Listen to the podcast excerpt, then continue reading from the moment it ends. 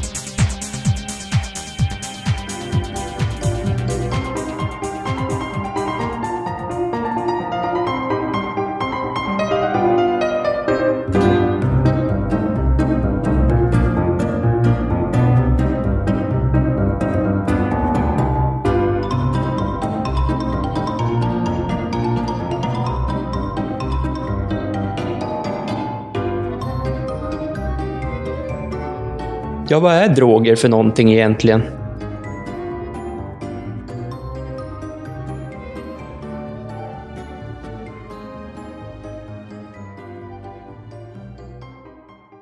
Det är ju drug. är ju droger, men det är ju också medicin. Liksom, drug, Alvedon är ju en drug. Ja. Ja, för det påverkar ju nervsystemet också. I, i engelsktaliga länder finns ju drugstore, heter det. Det är typ ett apotek. Ja. Jag såg ju ett gäng narkomaner här utanför. De gick och skrek och hade lite emotioner och sånt där. Jag vet inte vilken fas de var i. De hade precis fått sin horse. Det finns en, en drog som heter horse, häst. Jaha. det finns ju något som heter eh, speedball heter det. Så tror jag när, man, när det handlar om drog, alltså kaffe är ju en drog, alkohol är ju en drog. Man ska ju inte Tobak. tobak. Man måste ju vara vaksam på när det börjar liksom bli mer och mer och mer. Man är i en, alltså i en uppåtlutande kurva. Så du behöver ta mer och mer för att få samma känsla. En vin om dagen. Ja, Men han har ju gjort det nu i... 30 år. Och han har ju inte ökat dosen. Nej. Eller hur? Han har inte gått upp Nej. till två viner. Nej. Då tror jag ändå det kan vara okej. Nu låter ju en viner om dagen extremt och det kanske är lite extremt. Men han har ju inte ökat sin dos. Liksom. Han har ju legat på en vin om dagen. Och Ja. han går och kollar sina levervärden om jag förstått det. ja, Och de är okej. de är perfekta. Och hur mycket dricker du då till de här måltiderna fredag, lördag, söndag? Eh, Det är ju ingenting man är på jordklotet underskattar så mycket. Exakt, så att som du säger vad du tror. egen eh, alkoholkonsumtion. Om man, förlåt, men då måste jag sticka in frågan. Om man då dricker en och en halv pava vin per dag Ja. och fungerar socialt, då menar Ja. du att då är det inget problem? Jo, man, man då en och en halv flaska vin, då är det väldigt stora med, eh, med, mängder. Det, då, då är det väldigt stora mängder. Men eh, det, det, risken för att en person som dricker en flaska vin om dagen, att den ska liksom ham, få problem, eller redan ha problem, den, den sannolikheten är mycket, mycket stor. Men den måste ju inte hamna där. Om man ska säga så här, när vi ska prata lite siffror. 300 000 människor har ett miss, missbruk, det är en uppskattning. De är- alkoholister. Miss, alkoholister, varav vården känner till kanske 50, upp till 100 000 av de här personerna. Och Så 200 000 är ett hem, mörkertal liksom, hemliga alkoholister som inte klarar sig utan. Ja, det, det, är, det är, så kan man på ett ungefär se, se det. Att om man jämför då eh, absolutister, helnykterister, så har de en ökad dödlighet eh, jämfört med eh, låg och måttlighetsdrickande. Varför då? Ja, och det, det beror nog på vilka riskgrupper, vilka, vilka andra riskfaktorer Aha, de okej. som grupp har. Till exempel, man, om man tittar på de här grupperna så är eh, nykteristerna då, eh, eh, många är, är tjockare. Eh, Varför då? Ja, de är det. Man, det. Här är observationsstudier man har gjort alltså. De människorna som inte dricker, som är absolutister, som är nykterister, det vill säga en av tio Ja. eh, bland eh, vuxna svenskar, de har också en högre dödlighet. Ja, det ser jag. Men jag, jag fattar Och inte de, varför. de, har den grupp, de som grupp har ett mer stillasittande liv, en, en, en lägre fysisk aktivitet, eh, mer diabetes, mer högt blodtryck och mer fetma.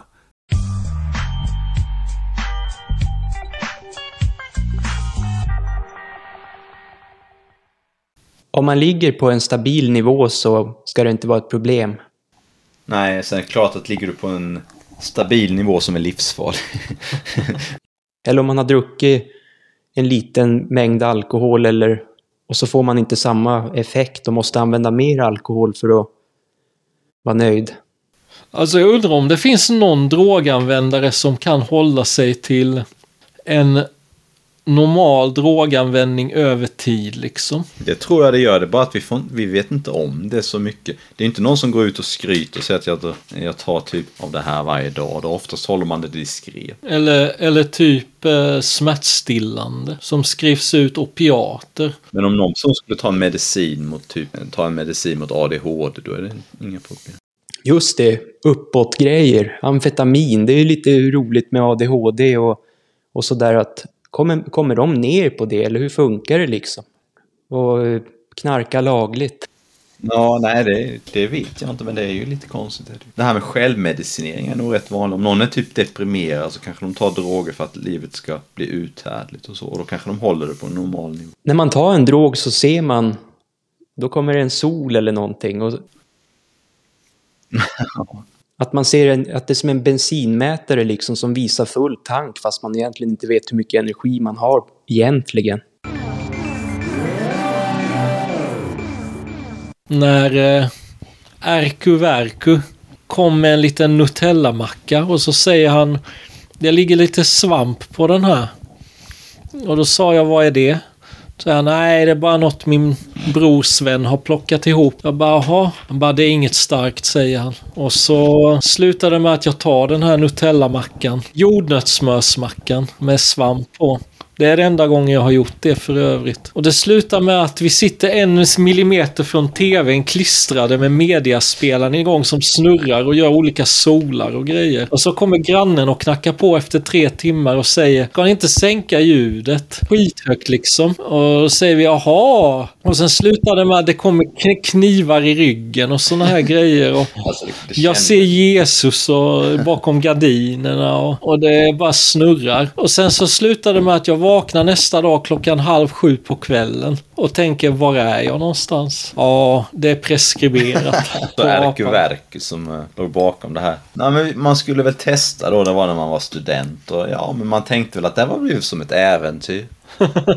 jag visste, man visste väl inte vad man gick sig in på, så då gick man väl dit någon kväll. Jag har för mig att det var dagen innan valborg. Alltså dagen innan en jättestor festtillställning också. Ja, visst ja. Så då gick man dit och man visste väl inte riktigt vad man skulle ha förväntade sig. Man lyssnade lite på Led Zeppelin och så.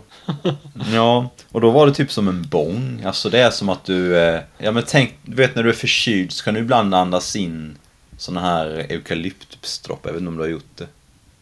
Varje dag, steaming.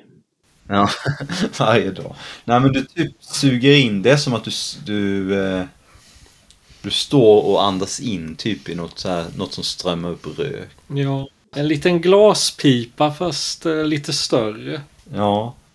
Den, Ja, den är 15 centimeter stor, ett rör typ. Och så finns det en liten grej man kan sippa på och suga in luften typ. Ja. Det där med dos är ju intressant, hur man vet vad man har för dos. Det känns som att det är på till exempel cannabis och sånt där. Hur vet man hur mycket det är i en cannabis? Vad man nu, hur man nu konsumerar, hur, mycket, hur vet man vad, vad det är liksom? Det är ju liksom kvaliteten på det. det, det du får ju olika kvalitet på det. Så du måste nästan testa lite för försiktigt. Och sen när du känner det där så vet du, ja men den här är ju stark liksom. Då får du vara lite försiktigare.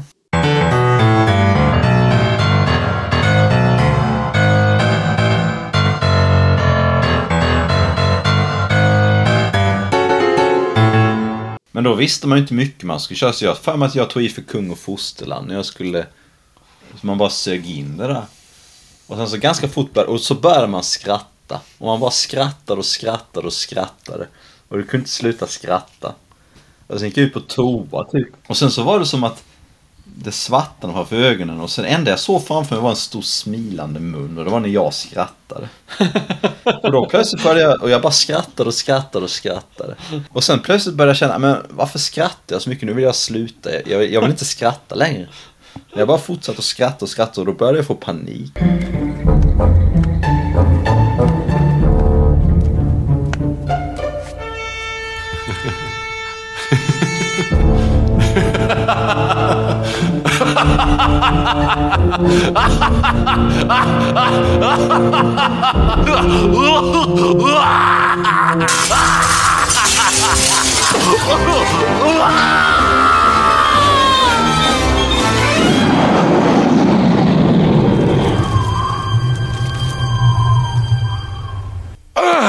Och då gick jag in igen och jag kom fram till att jag åt en massa godis. Man ska äta godis för att det ska typ... kanske liksom den enda effekten av cannabis är att man blir lite torr i munnen, paranoid och en aning mer sugen på bulle. Det är så Jävla jävla pissdrog. Vad är det för jävla effekt av en drog? Att bli lite smackig, tro att någon är ute efter en och sugen på bulle. Bulle som är så jävla gott. Det, är det, ska jag behöva bli en jävla knarkare? Springa ut på stan som en jävla haschtomte och liksom lägga 600 spänn för att bli sugen på något som är supergott. Det är så jävla, jävla dumt. Himla puckat. Du kan liksom väcka mig mitt i natten, slå mig i ansiktet och säga Vill du ha en bulle? Och jag bara, ja men tacka fan för att jag vill ha en bulle. Kanelsnäcka som är så urmumsigt.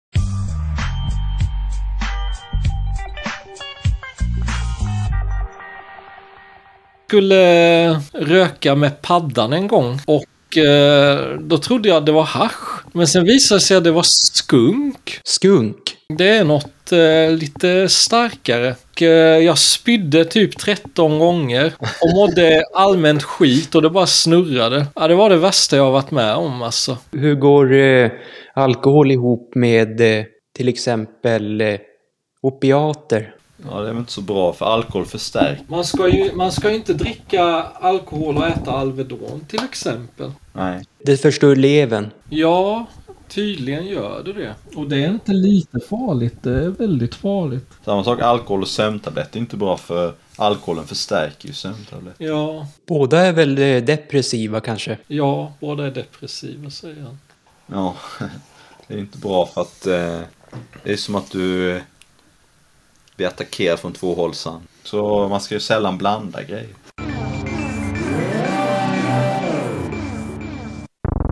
Alltså, droger är ju dåligt för hjärnan. Så att med hjärnan så är det som att när man tar en drog så kan man trycka på en knapp och sen förändras hela, hela känslan liksom, eller hur man ser på, på världen. Ja, Ja, du kan ju göra saker du inte annars skulle ha gjort. Göra saker som du inte blir så bra. Du kan ju utsätta dig för fara eller du kan ju typ såra någon eller du kan ju slå ner någon till och med. Så du tappar ju liksom de spärrarna som gör att man fungerar i ett normalt samhälle. Ja. Jag vet inte varför det är så kul. Det känns som att man blir en, man blir en apa, typ en babian.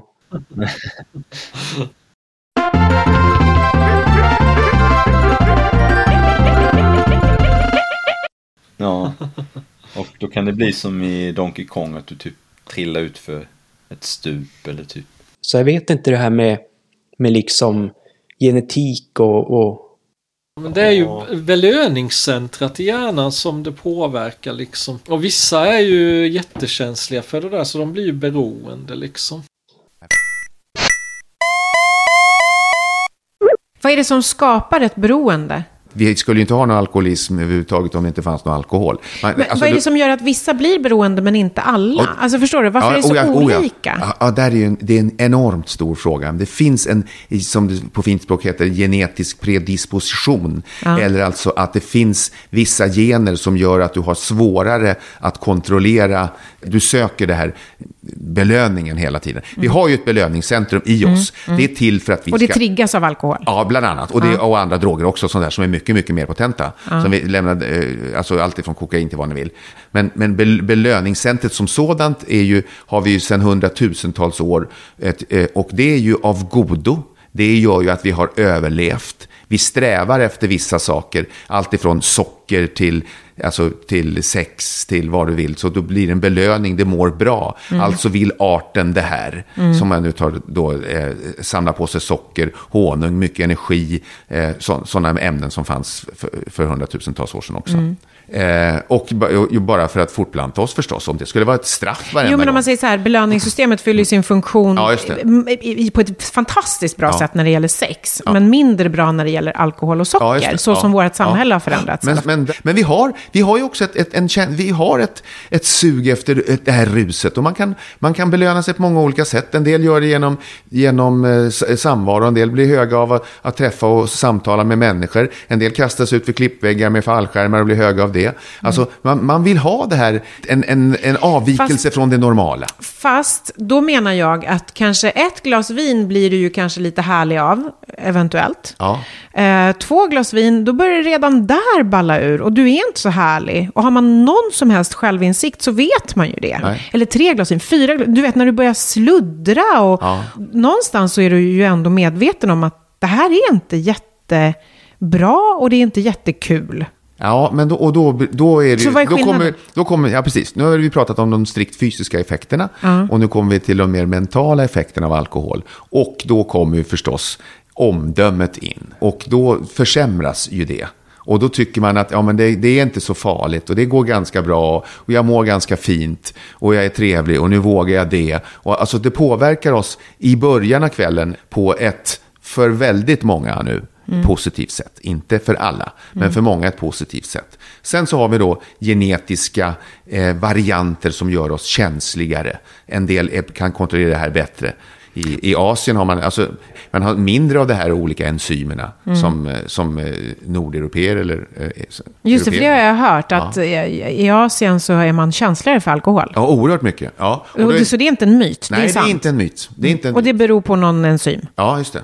Aha. Ja, det finns ett... Det finns, vi- Får jag fråga en sak? Är alkoholismen mindre utbredd då i Asien? ja, mycket. Är det så? Ja, de dricker mycket mindre. De dricker mindre än hälften än vad vi gör.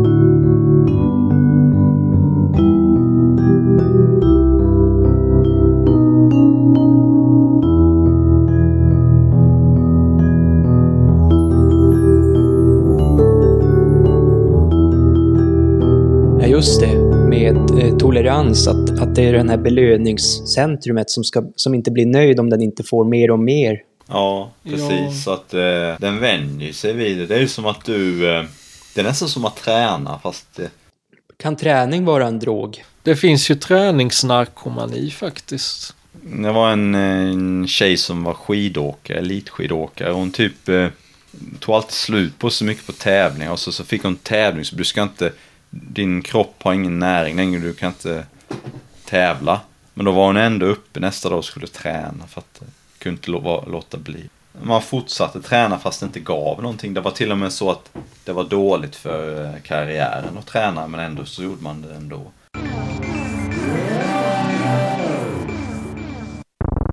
Jag skulle över till och så typ eh, började jag springa för att jag var sen. Och då såg hon mig när jag sprang. Och det var ju epic fail liksom. För hon såg att jag var för angelägen. Och eh, då sprang jag i alla fall och så började jag sakta ner.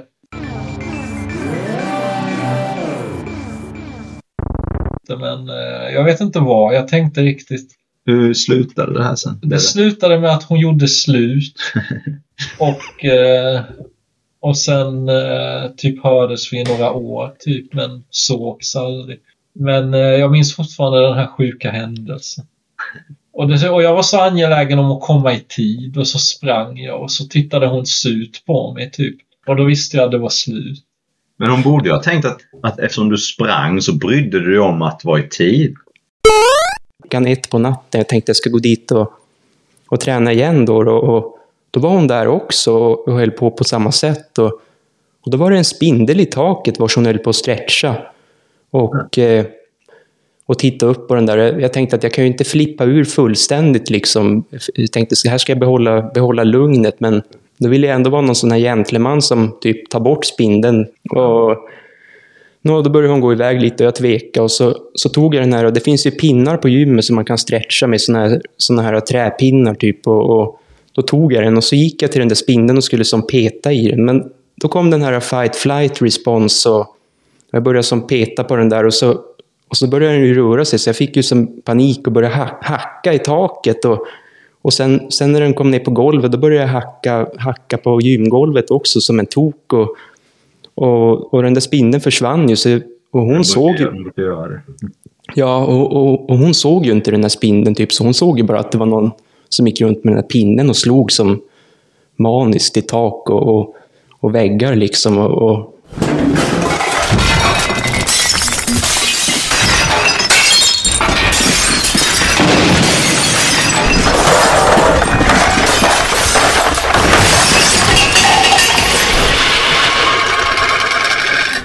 Och sånt där. Sen tänkte jag, undrar om jag ska gå fram och förklara mig, men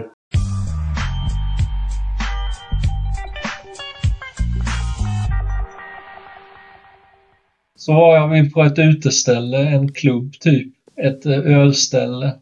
Och så satte det sig en tjej och så sa hon plötsligt ska vi gå hem till dig. Gick vi 45 minuter där jag bodde. Och så slutade med att när vi kommer fram till mig så bara går hon förbi min lägenhet och fortsätter gå. Och sen gick hon. Ja, det, deppigt lätt. ju- det var ju jäkla... Det det var ju bara onödigt att...